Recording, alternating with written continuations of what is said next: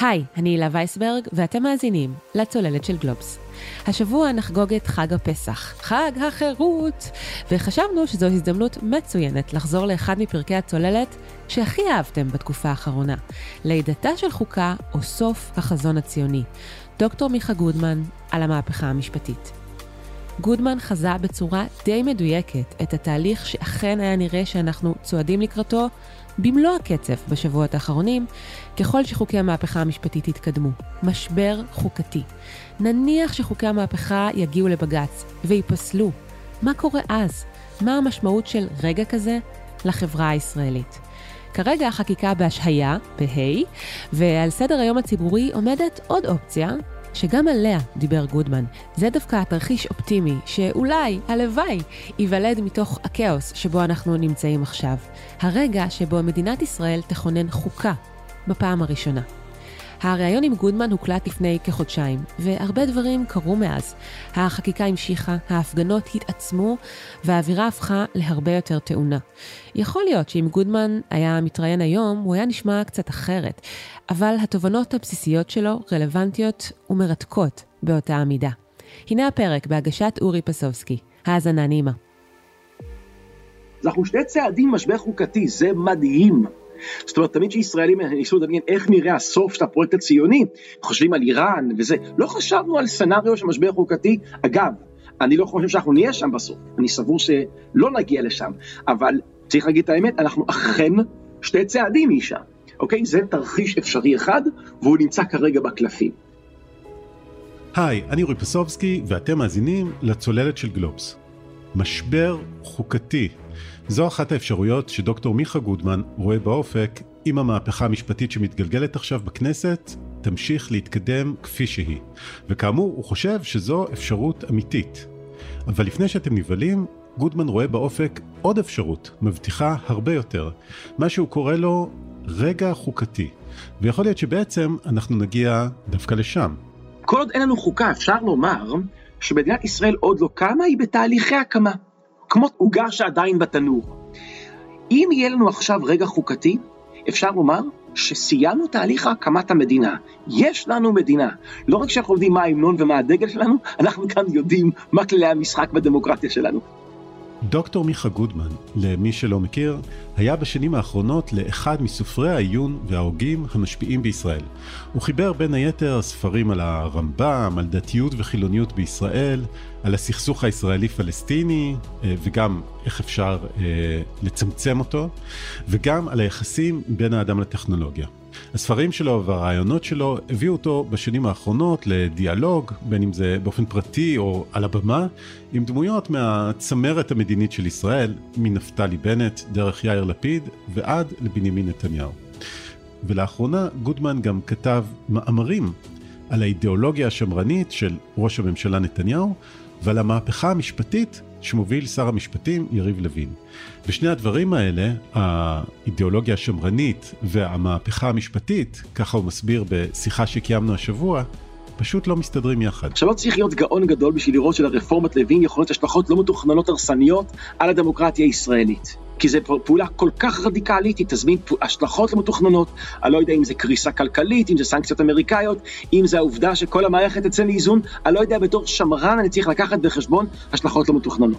זאת אומרת, אם תעבור רפורמת לוין, אני חושב שכן אפשר לקבוע שהממשלה הזאת היא ממשלה שפונה נגד מורשת נתניהו. אז השבוע בצוללת שיחה עם דוקטור מיכה גודמן. והשיחה הזאת הולכת לכל מיני מקומות. דיברנו על המהפכה המשפטית, איך אפשר להבין אותה, למה יש בה בעיניו גם סכנה גדולה, אבל אולי, אם היא תוביל למהלך מכונן כזה של פשרה חוקתית, גם סיכוי לפריצת דרך היסטורית.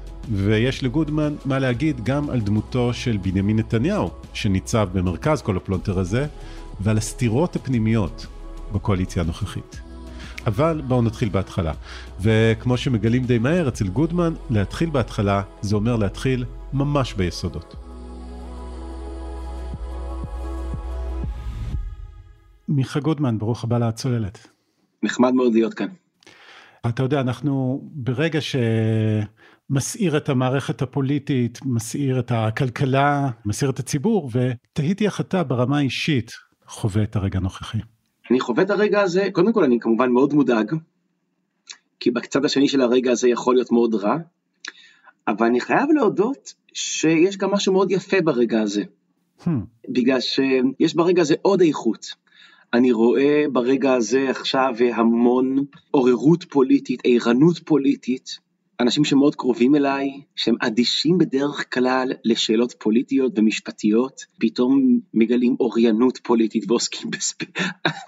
אנשים שעד לפני שבוע לא כל כך היה אכפת להם מראש הממשלה, פתאום עכשיו עוסקים בשאלה של פסקת ההתגברות ובכמה ח"כים עם 66 או 68.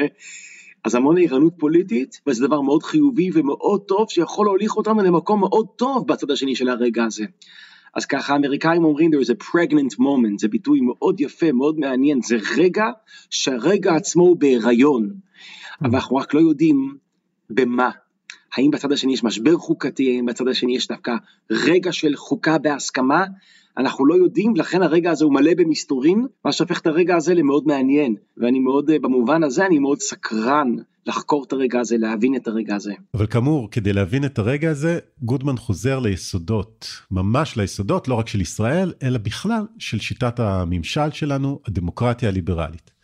יש פה uh, קצת עיקוף בדרך, זה נכון, אבל הוא חשוב כדי להבין למה גודמן חושב שהרפורמה של לוין הולכת רחוק מדי, וזו שגיאה. אז, כאמור, אנחנו חיים במה שנקרא דמוקרטיה ליברלית. אבל בעצם יש כאן שני רעיונות שהולחמו יחד, כמו שגודמן אומר. דמוקרטיה עם ליברליזם. ובשנים האחרונות יש ביניהם התנגשות, ולא רק בישראל. עכשיו, דמוקרטיה זה קל, דמוקרטיה היא שלטון העם, כלומר, אנחנו שולטים על עצמנו בתיווך השליטים שאנחנו בחרנו. ליברליזם, גודמן מזכיר, זה רעיון שמתעסק בשאלה אחרת. מה גבולות השלטון? מהן הזכויות שלנו, זכויות האדם, שלמדינה אסור להפר, ושמגבילות אותה. עכשיו אני רוצה להמר, אורי, שרוב האזרחים בישראל, כמו ברוב מדינות המערב, מאמינים בשני דברים בעת ובעונה אחת. מאמינים בעיקרון הדמוקרטי ובעיקרון הליברלי, ברעיון שהעם הוא הריבון, וברעיון שיש לאדם זכויות, יעני, צריך להגביל את אותו הריבון עצמו. אז המתח הפנימי שיש במשטר הדמוקרטי ליברלי הוא בעצם קונפליקט פנימי של האזרחיות והאזרחים של מרביתם בתוך הדמוקרטיה הליברלית. הם רוצים גם שלטון העם, גם זכויות אדם. אז אנחנו רוצים גם דמוקרטיה וגם ליברליזם, גם שלטון העם וגם זכויות אדם. מה עושים עם הקונפליקט הזה? איך משיגים גם וגם? באמצעות מה שגודמן מכנה אלכימיה תרבותית. הברקה עליה חשבו ההוגים הגדולים של המאה ה-18 ושהתגלגלה לשני מוסדות. את רצון העם מגלם הפרלמנט, ואת זכויות האדם מגלם בית הדין הגבוה לחוקה, או בישראל, בית המשפט העליון. ושני המוסדות האלה נמצאים במתח בהגדרה. זה כל הרעיון. ככה, אם אני מאמין גם ברצון העם וגם בזכויות אדם, הקונפליקט הפנימי שלי הופך להיות קרב בין שני מוסדות שהם חיצוניים לי. זאת אומרת, דמוקרטיה ליברלית השכילה למסד את הקונפליקט, להפוך את הקונפליקט בין ערכים למחלוקת בין מוסדות. ומכיוון שכך, מה האינטרס העליון של אזרחיות ואזרחים בדמוקרטיה ליברלית? שיהיה מתח בלתי פתור בין הפרלמנט, הכנסת, ובית המשפט העליון. כי המתח הבלתי פתור שבין המוסדות הללו יוצר אופטימיזציה של הערכים שהם יקרים וחשובים לנו. עכשיו, מכיוון שבני אדם לא אוהבים מתחים, כי זה נטייתנו הפסיכולוגית. כשיש מתח, מתח לא פתור, מציק לנו, מכאיב לנו, אנחנו רוצים לפתור אותו. ולפתור מתח זה תמיד להכריע אותו איכשהו.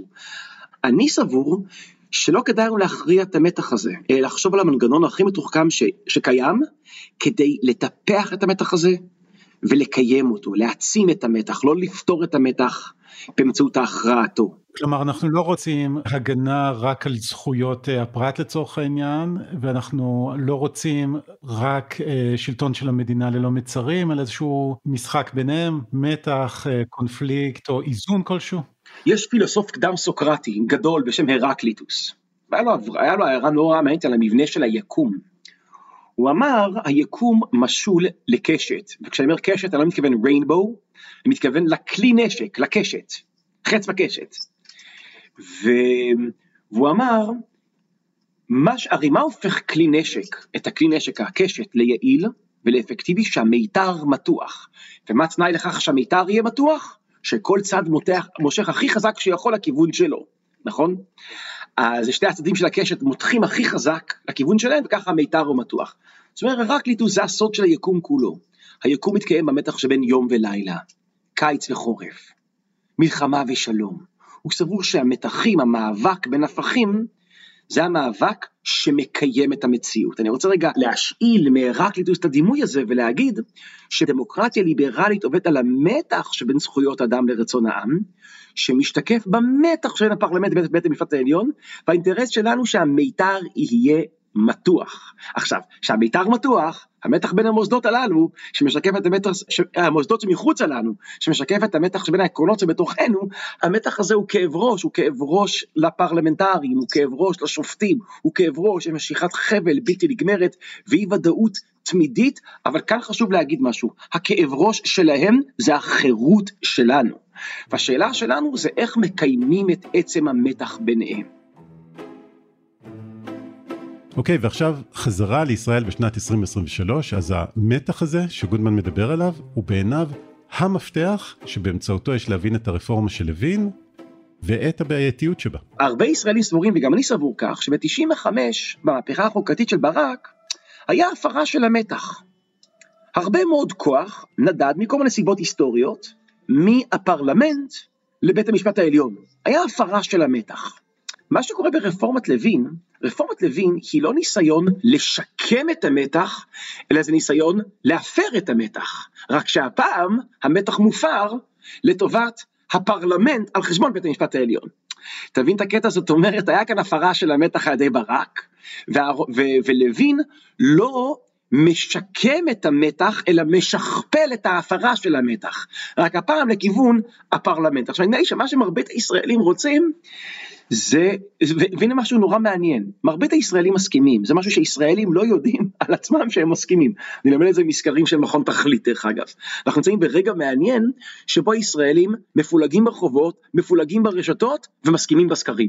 איך נראית ההסכמה הבלתי מדוברת של הישראלים? בערך כך, אם יצליח להמשיג אותה. רוב הישראלים רוצים תיקון, יעני הם מבינים שאהרון ברק הלך רחוק מדי. הם רוצים תיקון, אבל הם לא רוצים את התיקון הזה. הם חושבים שהתיקון של לוין הוא רדיקלי מדי, מהיר מדי. במילים אחרות, אם אני מבין נכון, אם אני מצליח לתת מילים לאינטואיציה הרווחת, רוב הישראלים מה הם רוצים? הם רוצים שיקום של המתח, לא שכפול של ההפרה של המתח, רק הפעם שזה יופר לכיוון הכנסת במקום מכיוון בית המשפט העליון. ועוד דבר שמאוד ברור מהסקרים, רוב הישראלים רוצים פשרה. זאת אומרת, שתי המרכיבים שרוב הישראלים רוצים זה שיקום של המתח ולא שכפול של ההפרה שלו, זה אחד, ושזה יתקבל בהסכמה רחבה תוך כדי פשרה כואבת, ולא באמצעות הכרעה כוחנית על ידי המנצחים בבחירות. אני חושב שזה הסנטימנט, הקונסנזוס הנסתר, שיקום המתח בהסכמה רחבה. אני חושב שזה הקונסנזוס הנסתר שיש כרגע בחברה הישראלית. עוד נרחיב על הפשרה שגודמן היה רוצה לראות ואיך אפשר להגיע אליה. אבל לפני זה אני מבקש ממנו להתעכב על המהלכים של נתניהו, של הקואליציה. למה הכוונה בלהפר את האיזון לצד השני, כמו שהוא מנסח את זה? תראה, אני לא משפטן חוקתי. אני רוצה רגע אבל כן לאפיין את הרגע הזה. למה הרגע הזה הוא רגע שהוא בהיריון, a pregnant moment, אבל אנחנו לא יודעים במה. אני רוצה לתת לך שני תרחישים ושתיהם אמינים. כן. ולכן הרגע הזה הוא מעניין. תרחיש אחד שהרגע הזה מסתיים במשבר חוקתי, ותרחיש אחר שהרגע הזה מסתיים ברגע חוקתי. זאת אומרת, זה שתי תרחישים שונים הפוכים ושניהם אפשריים ממש. אז ברשותך אני אוליך איתך בשתי התרחישים, בסדר? אוקיי. אה, אז כפי שלמדתי ממשפטנים, ממכון תכלית, לימדו אותי משהו מעניין. אנחנו במרחק שתי צעדים ממשבר חוקתי. אגב, זה לא אומר שאנחנו נגיע למשבר חוקתי, אבל זה נראה ככה. מה קורה אם רפורמת לוין עוברת מה שנקרא על מלא. זאת אומרת, דה פקטו, רפורמת לוין, דה פקטו, מבטלת את היכולת של בית המשפט העליון להפעיל ביקורת שיפוטית על הכנסת ועל הממשלה. אוקיי, אחר כך למחרת בית המשפט העליון מתכנס בשבתו כבג"ץ, אני מניח בהרכב מלא, והם ידונו בחוקיות או בחוקתיות של רפורמת לוין. ובסבירות, לא, הייתי, לא יודע אם היא גבוהה, אבל היא בטח לא נמוכה, הם יגידו שרפורמת לוין נוגדת את עקרונות היסוד של השיטה, ולכן היא לא חוקתית.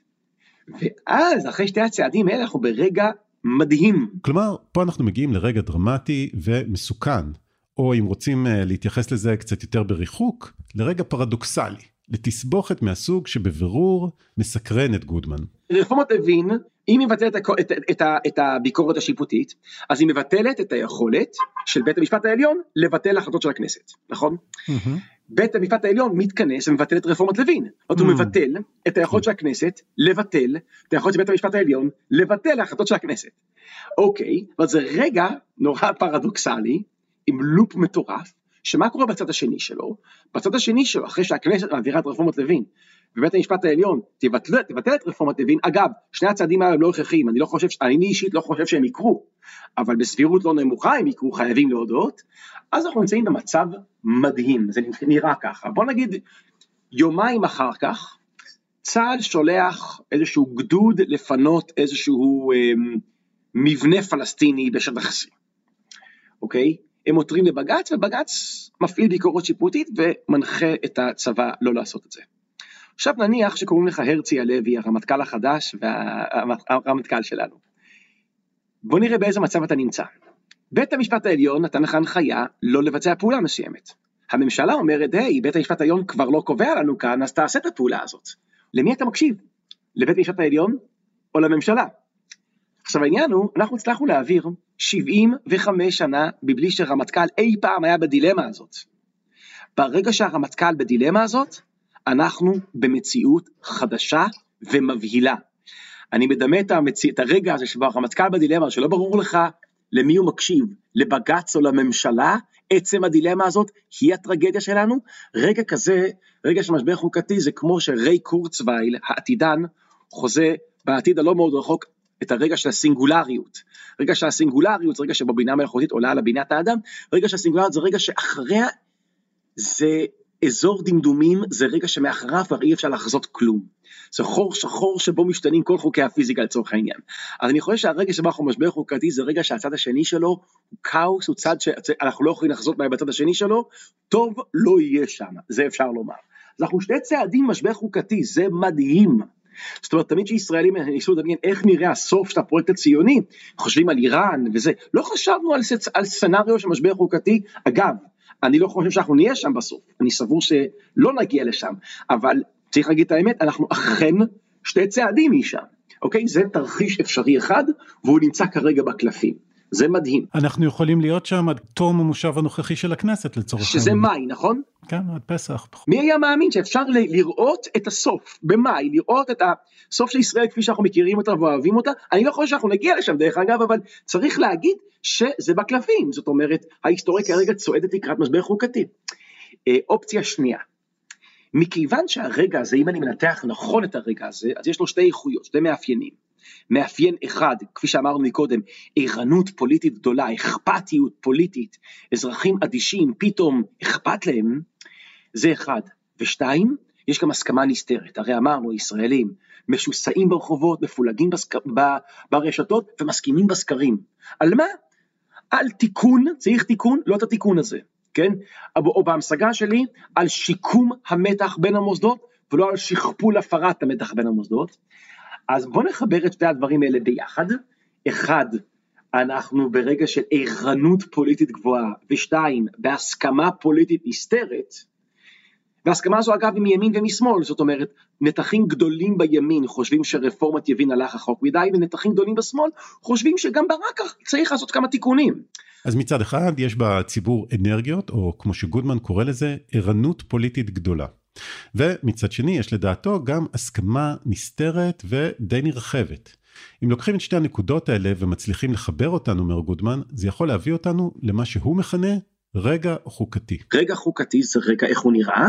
הוא נראה שישראל מחוקקת חוק יסוד החקיקה שלראשונה בחיים הפוליטיים והמדיניים שלנו יש חוק יסוד שמסדיר את היחסים שבין הכנסת, בית המשפט העליון, חוק יסוד שיקבע באיזה רוב, לא רוב מקרי, בית המשפט העליון יכול לבטל החלטה של הכנסת, וחוק יסוד שמגדיר אה, באיזה רוב הכנסת יכול להתגבר על החלטה של בית המשפט העליון, זה לא יכול להיות 61, זה צריך להיות יותר, וברגע שיש לנו חוק יסוד חקיקה, בהסכמה רחבה, אפשר לדבר על זה שנוצרה חוקה בישראל, או נתח משמעותי מהחוקה, וזה יכול להיות בהסכמה רחבה.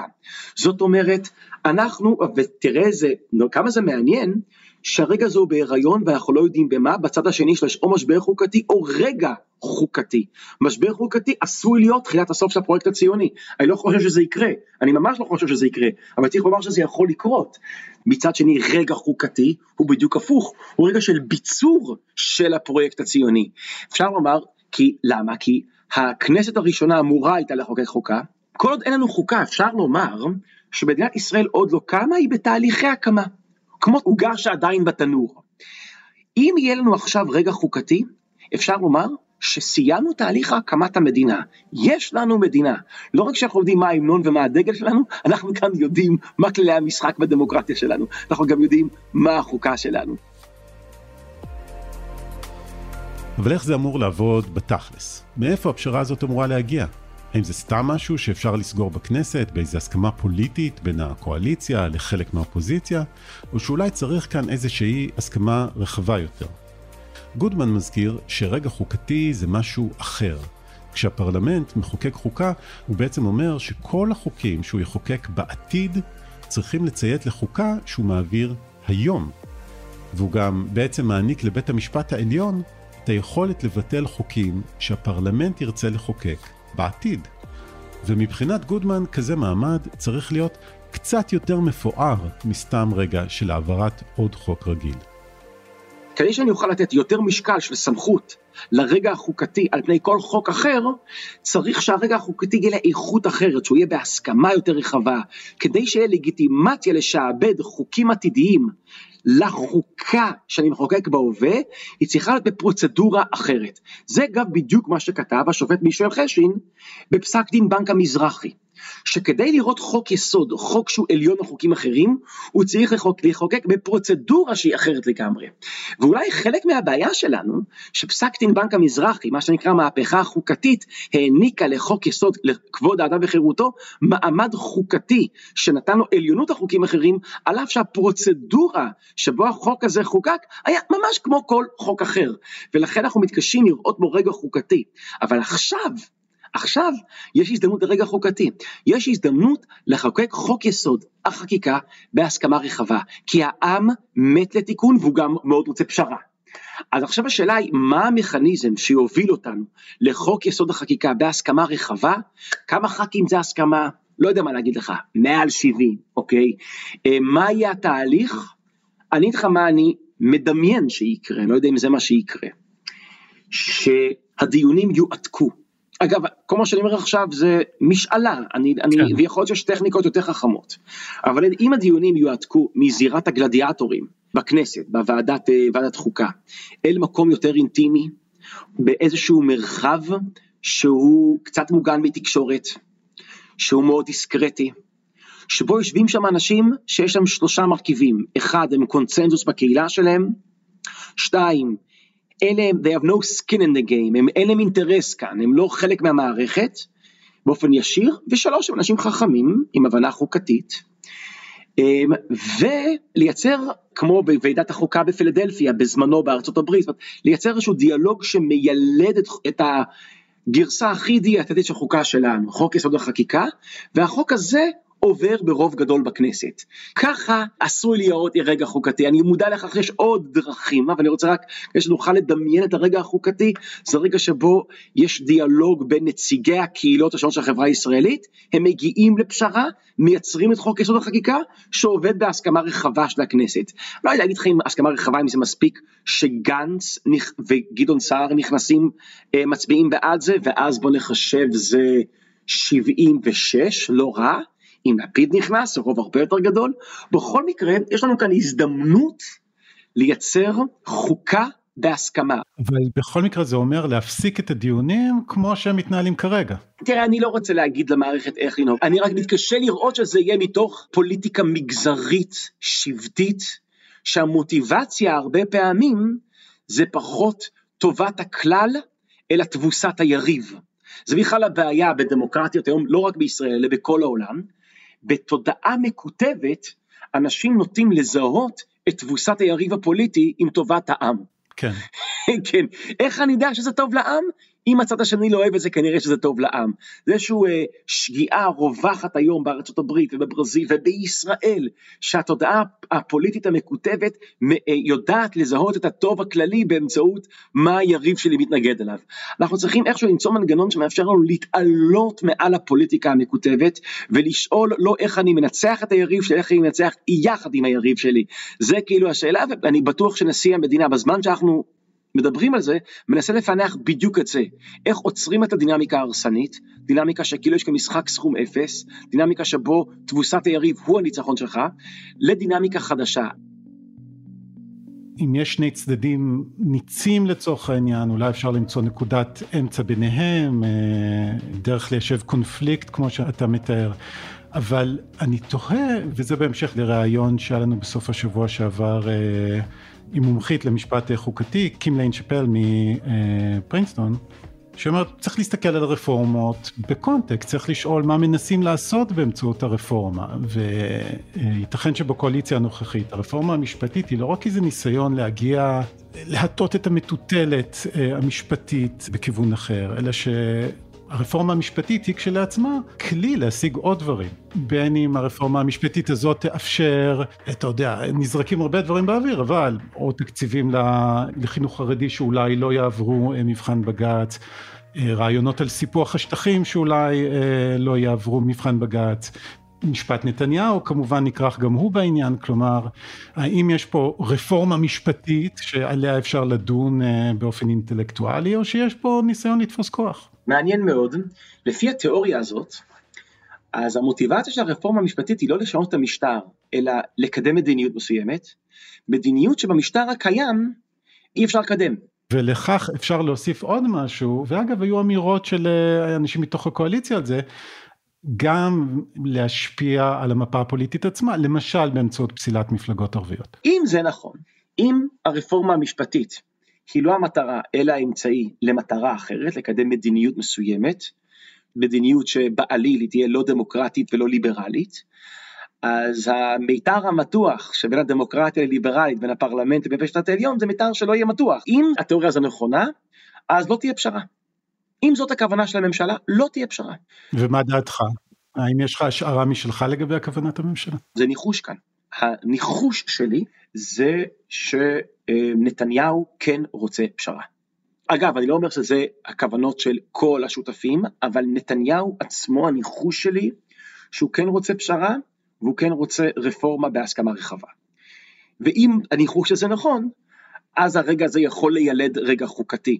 אני אתן רגע משל, לאם בסוף זה מסתיים ברגע חוקתי, למשל לרגע שהיינו בו ב-2020, ממשלת נתניהו של 2020 שהיה עם גנץ אז, אז הם הכריזו על סיפוח, אנחנו על, על סף סיפוח, התחושה שאנחנו, הרכבת דוהרת אל עבר סיפוח של 30 אחוז מגדה מערבית יהודה ושומרון עוררה כל כך הרבה חרדה בקרב ישראלים, בקרב פלסטינים, בקרב הירדנים, בקרב האמריקאים, בקרב הסעודים, בקרב האמירתים, בחרדה הזאת, ברגע המפתח העל כימי הייתה הפיכת החרדה הזאת להסכם שלום ולהסכמי אברהם. אז היה כאן הכרזה על סיפוח, הסיפוח יצר חרדה, והחרדה הפכה להזדמנות. עכשיו השאלה האם ביבי, ביבי יצליח לשכפל את המודל המעבר מסיפוח לשלום. הכרזה על הרפורמה יצרה חרדה, חרדה יצרה את שני המרכיבים שאני מתאר ערנות והסכמה, ועכשיו אי אפשר להפוך את זה לרגע חוקתי. האם זה התוכנית של ביבי? אני לא, אני לא יודע, אבל אני כן יודע שביבי מאוד גאה באיפון שהוא עשה, אני פשוט מהספר שלו, מהמעבר מהסיפוח לבין, לשלום, ועכשיו השאלה היא האם האם יש בתוך ביבי את הקול הזה, האם סביב ביבי יש מי שנזכרים בתקדים הזה ואומרים הנה זה ההזדמנות שלנו, שביבי במקום אה, המנהיג שהוביל למשבר חוקתי, אלא אבי החוקה הישראלית, אני חושב שזה לגאסי מדהים עבור נתניהו, האם ההימור שלי, אני פשוט פעם זה ניחוש שהוא לא, הוא מגיע מתוך היכרות עם האידיאולוגיה של נתניהו, אבל לא עם האינטרסים שלו ולא עם האישיות שלו, אלא רק השאלה המעניינת, האם היכרות עם אידיאולוגיה של מנהיג פוליטי זה הכלי הכי אפקטיבי לחזות את ההתנהגות הפוליטית שלו, זה גם אפשר לאתגר אותי משם, אבל אם האידיאולוגיה של מנהיג פוליטי זה המפה שמאפשרת לך לחזות את ההתנהגות הפוליטית שלו, אז אני, אני רוצה להגיד לך בתור מי שאני חושב שיש לי היכרות אקדמית עם האידיאולוגיה של ביבי, ולא היכרות אישית עם האישיות שלו, אנחנו לא בדרך למשבר חוקתי, אנחנו לא בדרך למימוש מלא ברוטלי של הרפורמה, ללא הסכמה רחבה של הרפורמה הזאת, אני חושב שזה יסתיים ברגע אחר, וכמובן עם כל המגבלות שיכולות לחזות התנהגות של מנהיג פוליטי בהתאם לאידיאולוגיה שלו. אז מהי האידיאולוגיה של נתניהו? לגודמן יש תשובה. אז ביבי, הדרך הכי טובה לאפיין אותו זה שמרן במובן הקלאסי של המושג, במובן של אדמונד ברק, הפילוסוף המייסד של השמרנות הפוליטית. ושמרנות פוליטית נובעת מצניעות אפיסטמולוגית, זה צניעות באשר ליכולת שלי לחזות את העתיד, ובעיקר צניעות באשר ליכולת שלי לחזות את התוצאות של הפעולות שלי עצמי על העתיד. למה? בגלל התופעה שמכונה The Law of Unintended Consequences, חוק ההשלכות הלא מתוכננות, לכל פעולה שאנחנו עושים כן. יש השלכות לא מתוכננות. הבעיה שאנחנו לא יכולים לחזות את ההשלכות הלא מתוכננות של הפעולות שלנו. אתן לך דוגמה, אמ, בשנות התשעים היה הרבה עם מהפכה דיגיטלית והאינטרנט וגוגל יותר מאוחר ופייסבוק יותר מאוחר, אה, בעמק הסיליקון ובכל העולם היה מה שג'ונתן הייט מכנה טכנו אופטימיזם, שמהפכות טכנולוגיות הולכות לקדם דמוקרטיה ליברלית. כן. וזה הגיוני לחזות שהמהפכה הדיגיטלית תייצר עולם יותר דמוקרטי. למה? בגלל שאיפה שיש דמוקרטיזציה של האינפורמציה, יהיה בסוף גם דמוקרטיזציה של הפוליטיקה. זה מאוד הגיוני שאם הידע יהיה נגיש לכולם באותה מידה, ומכיוון שידע זה כוח, אז הכוח יהיה מחולק באופן שווה באותה מידה, ככה מדמוקרטיזציה של האינפורמציה נגיע ליותר דמוקרטיזציה של הכוח ושל הפוליטיקה. זו הייתה התחזית. כעבור 20 שנה, אנחנו מגלים שנכון שיש דמוקרטיזציה של האינפורמציה, יש גם דמוקרטיזציה של הדיס-אינפורמציה. כן. וזה עולם שפתאום תיאור, היום תיאוריות קונספירציה שבעבר היו בשוליים, נהיות מיינסטרים. וכשם זאת אומרת, יש לא רק דמוקרטיזציה של האמת, אלא גם דמוקרטיזציה של השקר. אגב, מחקרים מראים פייק ניוז הוא יותר ויראלי מ news. זה דברים שאני כתבתי להם בספרי מהפכת הקשב, ואף אחד לא חזה את זה. למה אף אחד לא חזה את זה? כי זה חוק ההשלכות הלא מתוכננות, ושמרנים מודעים לזה. לכן שמרנים הם סקפטיים כלפי מדינות שחושבות שהן יכולות להנדס את העתיד, כמו מרקסיסטים, כמו רדיקלים, שחושבים שבאמצעות תכנון מרכזי אפשר אה, לחזות את התוצאות של הפעולות שלנו, הפעולה אה, הראשונה תוביל לתוצאה שנייה, שתוביל לתוצאה שלישית, כאילו שאנחנו יכולים להנדס את העתיד. וההיסטוריה אגב מלמדת שההיסטוריה נוטה להעניש את מי שמאמין שהוא יכול להנדס אותה. כל זה מבינים שמרנים. ולכן, הפוליטיקה שלהם היא צנועה. אם אני לא יודע מה ההשלכות הלא מתוכננות של הפעולות שלי, לכן אני אעשה פעולות זהירות, מדודות, אני אתחיל בקטן, אני אראה אם זה מצליח, לפני שאני עושה את זה בגדול, אני אעשה את זה לאט, כדי שיהיה לי זמן לבחון את ההשלכות של הפעולה שאני עושה על המערכת. אדמונד ברק דימה את המדינה לשעון מאוד מאוד מורכב, ואתה מזיז רק משהו אחד, כל השעון הזה מתפרק לגלגלי שיניים ולקפיצים שלו. ככה שמרנים חושבים. שמאלנים רדיקליים נוטים לחשוב שבאמצעות התבונה הרציונלית אני יכול להנדס את העתיד, שמרנים סקפטיים לגבי התבונה הרציונלית שלהם לחזות את העתיד ולהנדס את העתיד, ולכן זה יוצר פוליטיקה זהירה. וכאמור, גודמן חושב שהשמרנות הזאת היא בדיוק מה שמאפיין את נתניהו, לפחות מבחינה אידיאולוגית. ביבי נתניהו הוא שמרן. הוא שמרן אידיאולוגי, השמרנות שלו מצטרפת הציונות שלו. ביבי נתניהו, אם אני קורא את ביבי דרך הפרשנות של אבא שלו לזאב ז'בוטינסקי, מה שיצא זה הדבר הבא. אה, בעוד השמאל בימי הקמת המדינה חשב שהמדינה היא אמצעי למטרה, למשל לסוציאליזם, ז'בוטינסקי אמר המדינה היא לא אמצעי למטרה, המדינה היא, המדינה היא המטרה עצמה. אה, אין חלום גדול שהמדינה צריכה להגשים, המדינה היא עצמה חלום גדול. ביבי נתניהו יורש של ז'בוטינסקי גם במובן הזה, שעצם הקמת המדינה זה הגשמת החלום, המדינה לא צריכה להגשים חלומות, היא החלום, ועוד דבר סבור ביבי בתיווך של אבא שלו בן ציון, המדינה היא הישג שברירי, והסיפור הזה יכול להתפרק. כן. מה שמוביל את ביבי להיות פוליטיקאי, בניגוד נניח לבן גוריון, שמודד מפאיניקים כמו בן גוריון מודדים מנהיג בהתאם לשאלה אחת, מה המנהיג בנה? ומפאיניקים אומרים מה בנית? בנית קיבוץ, בנית מושב, עוד דונם, עוד עז, השאלה היא מה בנית. כן. בן ציון נתניהו, אבא של ביבי, מודד מנהיגים היסטוריים באמצעות שאלה אחרת. לא באמצעות השאלה מה הוא בנה, אלא מה הוא מנע. האם הוא מנע את האסון? כי להיות יהודי זה לחיות בהיסטוריה שבה תמיד יכולה להתקיים אסון. ובן ציון נתניהו ובנו בנימין ירש את התפיסה הזאת, שמנהיג צריך להימדד לא באמצעות השאלה מה הוא בנה, אלא מה הוא מנע. ולכן אנחנו צריכים להיות נורא נורא זהירים, לא משחקים עם זה. לכל פעולה יש השלכות לא מתוכננות. עכשיו לא צריך להיות גאון גדול בשביל לראות שלרפורמת לוין יכולות השלכות לא מתוכננות הרסניות על הדמוקרטיה הישראלית.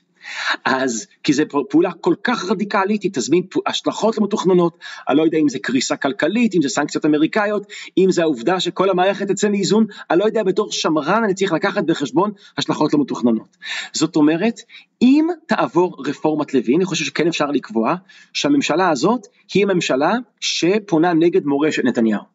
זאת אומרת, אם תעבור רפורמת לוין על מלא, אז אי אפשר לומר, הממשלה הקודמת, ממשלת לפיד בנט, שכינתה את עצמה ממשלת השינוי, לא הייתה ממשלת השינוי, היא הייתה ממשלת ההמשך. המשך של מדיניות נתניהו. על כל המרכיבים, הגנה על הסטטוס קוו בשטחים, עמידה מאוד מאוד ניצית מול איראן, ושימור המצב הקיים. פרופסור מומי דן כאן בפודקאסט שלנו כינה אותה ממשלת השימור ממש בראשית דרכה. והוא צדק, זו הייתה ממשלת השימור. ממשלת השימור של מורשת נתניהו. הממשלה הזאת היא ממשלת השינוי. את מה היא משנה? את מורשת נתניהו. אה. זה, עכשיו, מכיוון שאני סבור שביבי עצמו לא רוצה שהממשלה הזאת תהיה ממשלה שמשנה את הלגאסי שלו, ושפונה נגד האידיאולוגיה שלו, לכן אם אני יודע שיש פה אינטרסים, אני יודע אני לא נאיבי, יש פה אינטרסים ויש פה יצרים ויש פה הרבה דברים, אבל אם אני רוצה רק להציע שאם האידיאולוגיה של מנהיג היא סוג של כלי לחזות את ההתנהגות העתידית שלו, אז אה, רפורמת לוין פונה נגד כל האידיאולוגיה השמרנית של נתניהו, ועכשיו השאלה היא מה ינצח כאן במשחק, קואליציית נתניהו או אידיאולוגיית נתניהו. כי אחד מהדברים המעניינים ברגע הזה, שהאידיאולוגיה של ביבי והקואליציה של ביבי נמצאים כאן בהתנגשות. באופן כללי אנשים חושבים שזו ממשלה הומוגנית, הם טועים. זו ממשלה הטרוגנית, זו ממשלה ש... שיש בה ברית בין שמרנים ומשיחיים, ושמרנות ומשיחיות זה פוליטיקה הפוכה. העובדה שלשתיהם מכנים ימין זה כמו שיש למוצרים שונים מותג משותף. כן, אז לרעיונות שונים יש מותג משותף, גם זה קורה לפעמים. אז הקואליציה של ביבי היא קואליציה הטרוגנית, ויש פער בין השמרנות של ראש הממשלה למשיחיות של חלק מהשותפים שלו בממשלה. והפער הזה הולך, עכשיו, והפער הזה גם כן יכול לעזור להבין את הרגע הזה, הפער הזה יכול להוליד אותנו למשבר, אם המשיחיים יקבעו את האיכות של הרגע הזה, או שיכול להיות לנו להזדמנות אם השמרנים יקבעו את האיכות של הרגע הזה. ולכן אני חושב בגלל הקונפליקט הפנימי שיש בין האידיאולוגיה של ממשלת נתניהו לבין השותפים של ממשלת נתניהו, אמ, אני חושב שזה חלק מההסבר לכך שאנחנו נורא מתקשים כרגע לחזות איך זה ייגמר. אני לקחתי כאן הימור, אני חושב שזה ייגמר בפשרה, אבל אתה יודע, אני מוקלט כאן ויכול להיות שאתה תגלה שאני טעיתי ואתה תראה לי את זה והכל בסדר, כי אני מודע לכך שאני לא יודע באמת איך זה יתגלגל, אני רק רוצה לנתח את הכיוונים השונים שאליהם האירוע הזה יכול להתגלגל. הדברים שאתה אומר לי אה, מתחברים אה, למשהו שדוקטור נועם גדרון מהאוניברסיטה העברית אמר לנו בפרק של הצוללת לא מזמן. והוא שיש כאן מאבק על נשמתו של הימין, כמו שהוא מגדיר את זה, מאבק בין הכוחות השמרניים לכוחות הפופוליסטיים יותר כהגדרתו, ושזה המאבק הפוליטי הכי חשוב בישראל כרגע. איזה יופי, אני לא מכיר את האמירה הזו של נועם גדרון ואני מסכים איתה. הלוקיישן של המאבק הפוליטי בישראל היום זה לא בין שמאל לימין אלא בין ימין לימין. זאת אומרת, יש מאבק בין שמאל לימין, לא מתכחש לה, אבל כולנו יודעים עליה. אנחנו לא יודעים על מאבק אחר שיש, על קרע אידיאולוגי שיש, בתוך הימין עצמו. ומכיוון ששני הזרמים הללו חברו יחד ועכשיו ממשלת ישראל, אז הקרע בתוך הימין הוא כרגע הקרע הכי מעניין והכי רלוונטי והכי כדאי לעקוב אחריו, זה קרע בין שני זרמים של ימין שכפי שאמרתי לך מקודם, הדבר היחיד שמשותף להם זה המותג, זה המותג כן. ימין, אבל בעומק הם זרמים מנוגדים מאוד, שמרנות ומשיחיות. האינטואיציה של שמרן זה שכדאי מאוד להיזהר משינויים, כי אתה לא יכול לחזות את ההשלכות הלא מתוכננות שלהם. אגב, עוד אינטואיציה של שמרן, שהסטטוס קוו הוא לא כזה נוראי. לא כי הוא כן. מדהים, אלא כי תמיד יכול להיות יותר רע.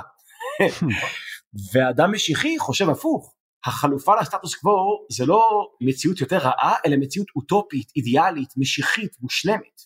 יותר מזה, לאדם משיחי, בדרך כלל אין צניעות אפיסטמולוגית, הוא חושב שהוא יודע את העתיד. אם אתה שמאל רדיקלי זה בגלל שיש לך על ידי מפות של העתיד ששורטטו על ידי הוגים רדיקליים כמו קארל מרקס. אם אתה בימין הרדיקלי, יש לך מפות של העתיד ששורטטו על ידי הנביא ישעיהו. וזה לא משנה, ברגע שיש לך אידיאולוגיה או קדושה, או טקסט קדוש, שנותן תחושה שההיסטוריה היא צפויה, שהעתיד הוא צפוי, שאפשר להנדס אותו, אתה כבר לא שמרן. ואין לך את הצניעות האפיסטמולוגית, ואתה חושב שאתה יכול לחזות את התוצאות של הפעולות שלך, וכאן אלו, עכשיו מאוד מעניין שפעם מי שאתגר את השמרנות של הימין הגיע מהשמאל הרדיקלי. היום האתגר האמיתי לשמרנות של הימין מגיע מהימין הרדיקלי. ועכשיו הממשלה הזאת מייצרת חיבור שהוא היה נראה לנו טבעי, סתם כי אנחנו הולכים שולל אחרי מותגים, בימין שמרני לימין אה, משיחי, אבל זה חיבור מאוד לא רגיל, ואני סבור ש... בוא נאמר ככה, יש תרחיש מאוד סביר שהממשלה הזאת פשוט תקרוס לתוך הסתירות הפנימיות הבלתי נראות שבתוכה. אתה יודע, זה מתחבר לי למשהו, הזכרת שכתבת אה, מאמר אה, על המהפכה המשפטית במקור ראשון, ואתה מסיים אותו, אני רוצה לצטט את האופן שבו אתה מסיים אותו, אתה מדבר על אותו תיקון שדיברנו עליו קודם, אה, תיקון שלא יכריע את המתח בין המוסדות, אלא יקיים את המתח. ואתה אומר, אם הממשלה הנוכחית תנהג באופן הזה, זאת תהיה עדות לכך ש, שכשהימין שולט גם ערכי הימין שולטים, וזאת תהיה ההוכחה לכך שהימין שעלה לשלטון ראוי לשלטון. ואם אני אשלים את המשפט הזה, אתה בעצם מובלע בדבריך גם האפשרות שיכול להיות שהימין שעלה לשלטון יוכיח את עצמו כמי שלא ראוי לשלטון. לחלוטין, לחלוטין. טענתי היא כזאת. צריך למדוד ממשלה ימנית בהתאם לערכים של ימנים. אגב, בדיוק כמו שאם ממשלת שמאל, היה צריך לבחון אותה ולמדוד אותה בהתאם לערכים של שמאל. תופעה צריך תמיד לבקר באמצעות הערכים של אותה התופעה עצמה. אם אני בא לחדר כושר, ואחר כך בא לבעלים של החדר כושר ואני אומר לו, לה, אמ, זה חדר כושר גרוע כי ניסיתי לקרוא כאן ספר ולא הצלחתי, זה ביקורת מאוד מוזרה.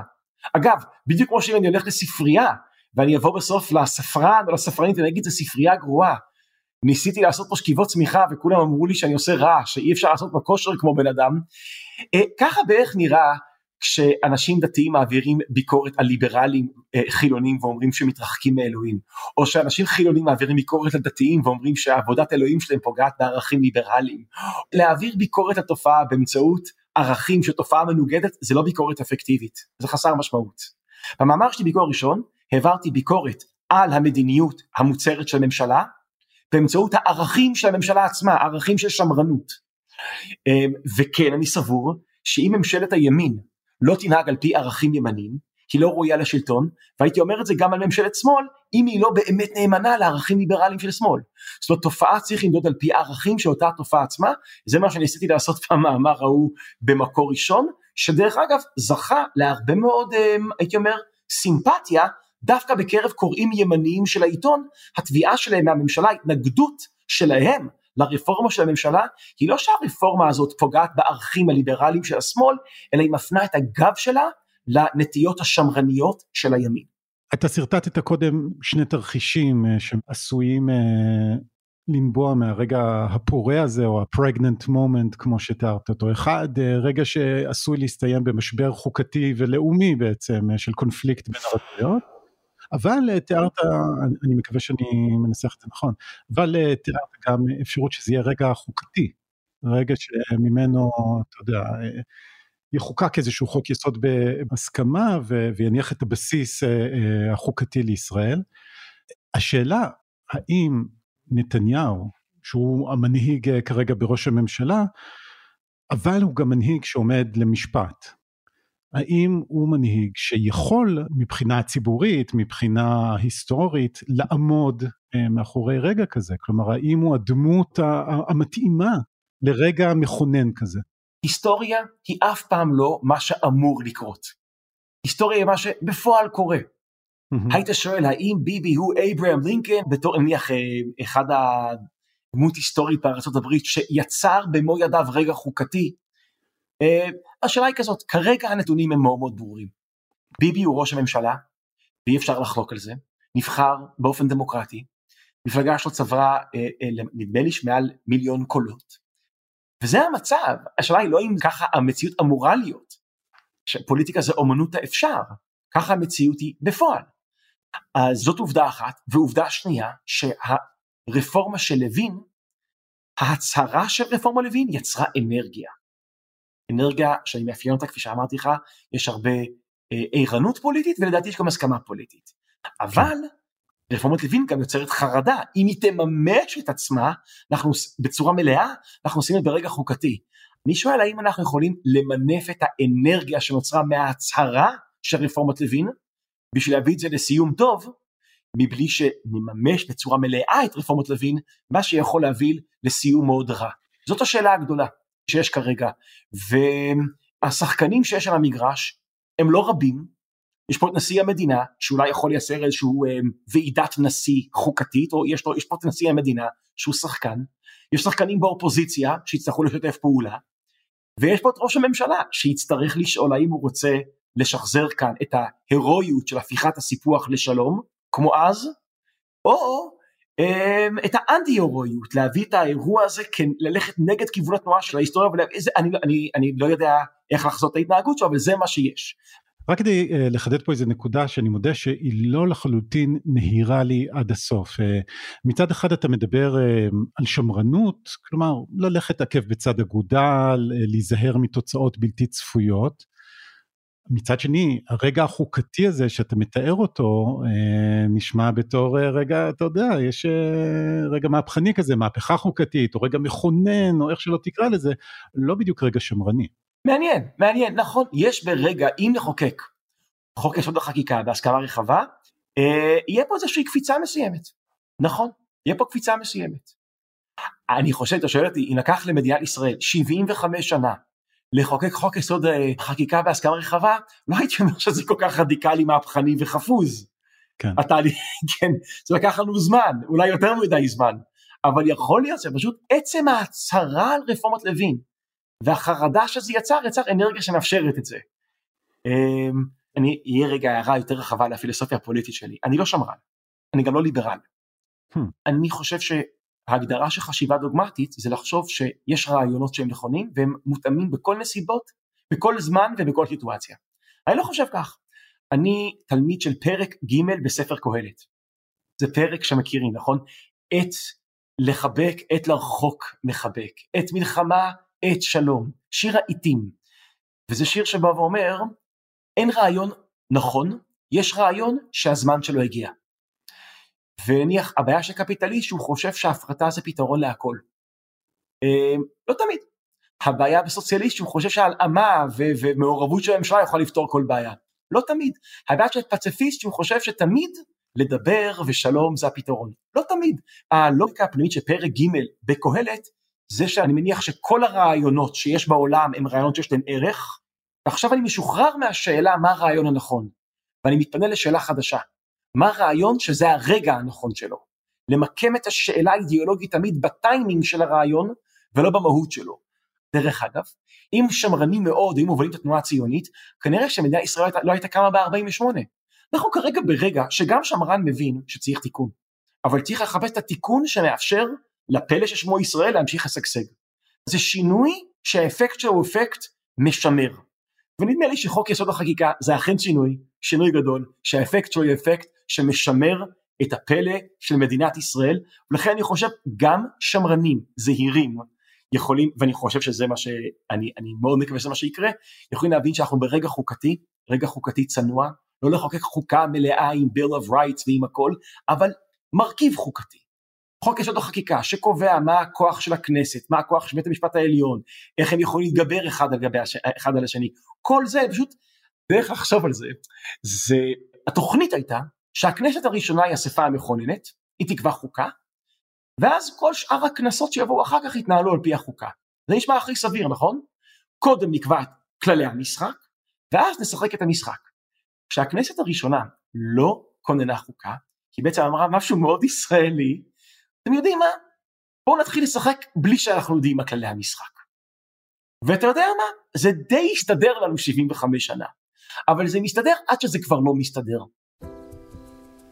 כאשר גודמן קובע שבעצם יש הסכמה די רחבה בעם ויש רצון בפשרה כלשהי, הוא מסתמך בין היתר על סקר, שאותו פרסם בדצמבר מכון תכלית.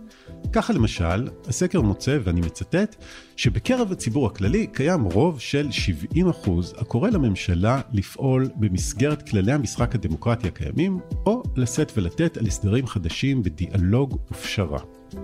אבל בסקר הזה עולה עוד משהו, ורואים אותו גם בסקרים אחרים. רפורמות במערכת המשפט ורפורמות במערכת הדמוקרטית, זה לא הדבר שהכי מעניין את הציבור. יש דברים אחרים שהרבה יותר מעניינים אותו. למעשה, חמשת הנושאים הבוערים והמובהקים ביותר לציבור הישראלי, לפי הסקר, היו יוקר המחיה, הביטחון האישי, טיפול בטרור הפלסטיני, והסקר נערך לפני הפיגועים האחרונים, שיפור תשתיות התחבורה ושיפור מערכת הבריאות. ודווקא רפורמות במערכת המשפט, מסתבר, זה לא משהו שמעסיק כל כך אנשים לפי הסקר הזה. קידום רפורמות עומק במערכת המשפט והממשל, זה נושא שמגיע רק במקום העשירי מתוך הנושאים שבהם עסק הסקר. כלומר, לכאורה זה גם מרמז על איזושהי דרך שלישית וגם היא מאוד ישראלית, והוא אה, לא להגיע לפשרה בהסכמה, לא להגיע לאיזושהי מהפכה רדיקלית, אלא פשוט, אה, אתה יודע, איכשהו לגלגל את המצב הקיים, להגיד... אה, כן, אתה צודק, יש אופציה שלישית, שזה יימרח, זה בהחלט כן. אפשרי. לא משבר חוקתי, לא רגע חוקתי, אלא סתם, זה הרגע הזה איכשהו יימרח עם איזה סמי פשרה ונעבור לנושא הבא. כן. אולי הנושא הבא פשוט עוד יופיע ויקבור את הנושא הזה, מאוד יכול להיות. ואולי זה גם מה שהציבור היה רוצה, כי זה לא כזה חשוב. מאוד יכול להיות. בעצם מה שאתה מתאר כאן, אם אני רוצה רגע להשוות בין המציאות לבין הסקרים, אנחנו מגלים שתי דברים.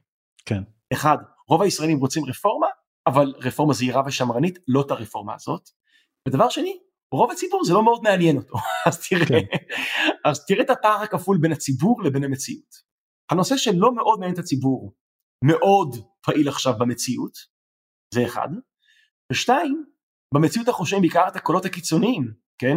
או שמאל שלא מוכן לזוז במילימטר מרפורמות ברק, או ציבור שרוצה רפורמות לוין על מלא, ורוב הציבור לא רוצה לא את זה ולא את זה. זאת אומרת זה מצב של, נדמה לי שהזכרתי את זה כבר, אני אגיד את זה עוד פעם, של כשל שוק פוליטי. כשל שוק פוליטי זה כשלמיעוט יש כוח של רוב ולרוב יש כוח של מיעוט. הוא כרגע בכשל שוק פוליטי. אם תהיה חוקה בהסכמה, זה אומר שהתגברנו על הכשל השוק הפוליטי. שהרצון של הרוב יהיה גם כן הרצון השליט. אוקיי, okay, אז הציבור התעורר, ואיך שגודמן רואה את זה לפחות, הציבור גם רוצה פשרה. ובכל זאת, בינתיים, הממשלה ממשיכה לקדם את יוזמת החקיקה שלה כמו שהיא. אני מנסה לגרור אותו לקראת סיום לאפיקים פרקטיים, לברר מה הוא היה רוצה לראות עכשיו. שהדיונים בכנסת יעצרו, שיקימו ועדה, גודמן משיב שהוא מסתכל על המציאות מגובה של 40 אלף רגל. אבל בכל זאת, הוא אומר, כאשר אתה מנסה לקבוע את חוקי המשחק לעשרות שנים קדימה, צריך לגשת לזה אחרת. כל ה framing של האופן שבו חושבים על, ח... על חוקה צריך להיות שונה מהאופן שבו חושבים על חקיקה רגילה.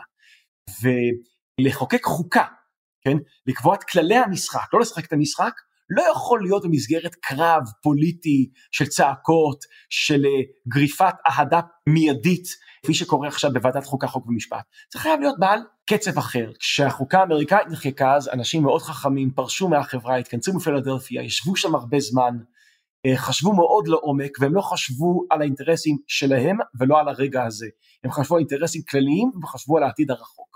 ואני חושב, עכשיו אני יודע שזה נאיבי לחשוב שהיום פוליטיקאים יכולים להצטייד בטמפרמנט שבו הם לא חושבים על עצמם אלא על, על, על הקבוצה שלהם אלא על האומה כולה ולא על הרגע הנוכחי אלא על העתיד הרחוק. אבל אני חושב שזה אה, ה setting הנכון לחוקה צריך להיראות כך. כאן אני מקווה שהנשיא יוכל לארגן setting כזה ואני מקווה שהאופוזיציה והקואליציה יבינו את הסכנה שיש ברגע הזה לצד ההזדמנות שיש ברגע הזה ואז הם יתעלו על עצמם ברגע הזה. האם אני תמים? אולי, אולי. אבל יכול להיות שהרגע הזה עוד יפתיע אותנו.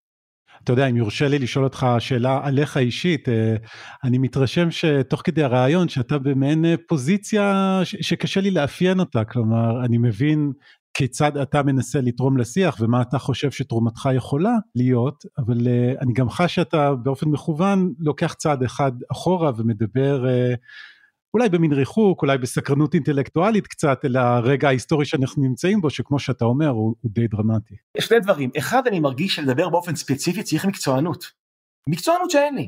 האם אני יכול להגיד לך שחוק יסוד החקיקה צריך לכלול פסקת התגברות של 65 או 70? אין לי כאן דעות חזקות. באיזה הרכב בג"ץ יכול לבטל חוק של הכנסת? באיזה, אני מרגיש שאין לי כאן את המקצוענות. לא כמשפטן ולא כמדען מדינה, אני לא שתיהם יחד. אני מסתכל על המציאות, באמת, הפרספקטיבה של דרכה, אני מסתכל על המציאות יותר הגותית, וממילא, ואני מנסה לא להיכנס לתוך טריטוריה שהתרומה שלי בה היא נמוכה. זה כן. קודם כל סתם מבחינת, נקרא לזה האינטגריטי המקצועי שלי. ואתה צודק שגם ברמה הנפשית, אה, אני משתדל לפחות, בלמידה שלי, בחקירה שלי, ואני מאמין שכשאתה מפחד מתופעה, אתה מתקשה להבין אותה. פחד זה איום על בהירות. וכתלמיד של פילוסוף אמריקאי ג'ון דואי, תמיד כדאי להחליף פחד בסקרנות. פחד וסקרנות הם שתיהם תגובה לאותו הדבר עצמו, לשונות. כשאתה רואה תופעה שונה, זרה, חדשה, אפשר להגיב בפחד, למה? כי זה שונה. אפשר להגיב בסקרנות, למה? כי זה שונה. אני אגב סבור שכל הבעיה של הכיתוב מתחילה בפחד, hmm. ולא שנאה. אני לא, אין לי כאן את הקטע האהבה זה הפתרון, אני חושב שהאנטידוט פתרון לקיטוב זה לא אהבה אלא סקרנות, להמיר פחד בסקרנות בתור התגובה הראשונית שלנו לשונות. אה, וככה אני משתדל, זה, ככה אני משתדל אה, אה, לנתח טקסטים, לנתח סיטואציות, לנתח את הרגע הזה, אז זה כן, אנשים מאשימים אותי, זה הופך אותי למרוחק ויכול להיות, אבל אני מקווה שאני מצליח להביא איזושהי בהירות למשחק, שדווקא יכולה להגיע ממקום שבו אני לא מאוים, אני, אני יותר מסוקרן מהרגע הזה מאשר מרגיש מאוים מהרגע. ואל תשכח שאני מודאג, זאת אומרת זה לא שאני לא מודאג מהרגע הזה, אבל אני חושב שהאמוציה הראשונית שלי זה קודם כל וואו זה רגע נורא מעניין, יכול להיות שזה מוזר אבל ככה אני חווה את זה. אוקיי דוקטור מיכה גודמן תודה רבה. תודה לך.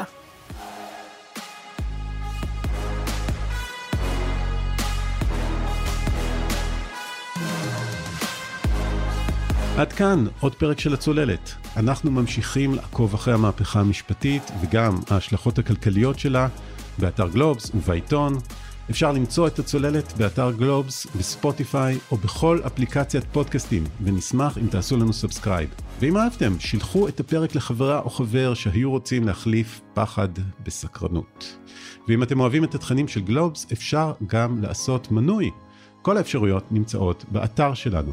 עורך הסאונד הוא ניר לייסט, הילה וייסברג היא עורכת הפודקאסטים של גלובס, אני אורי קוסובסקי, להתראות.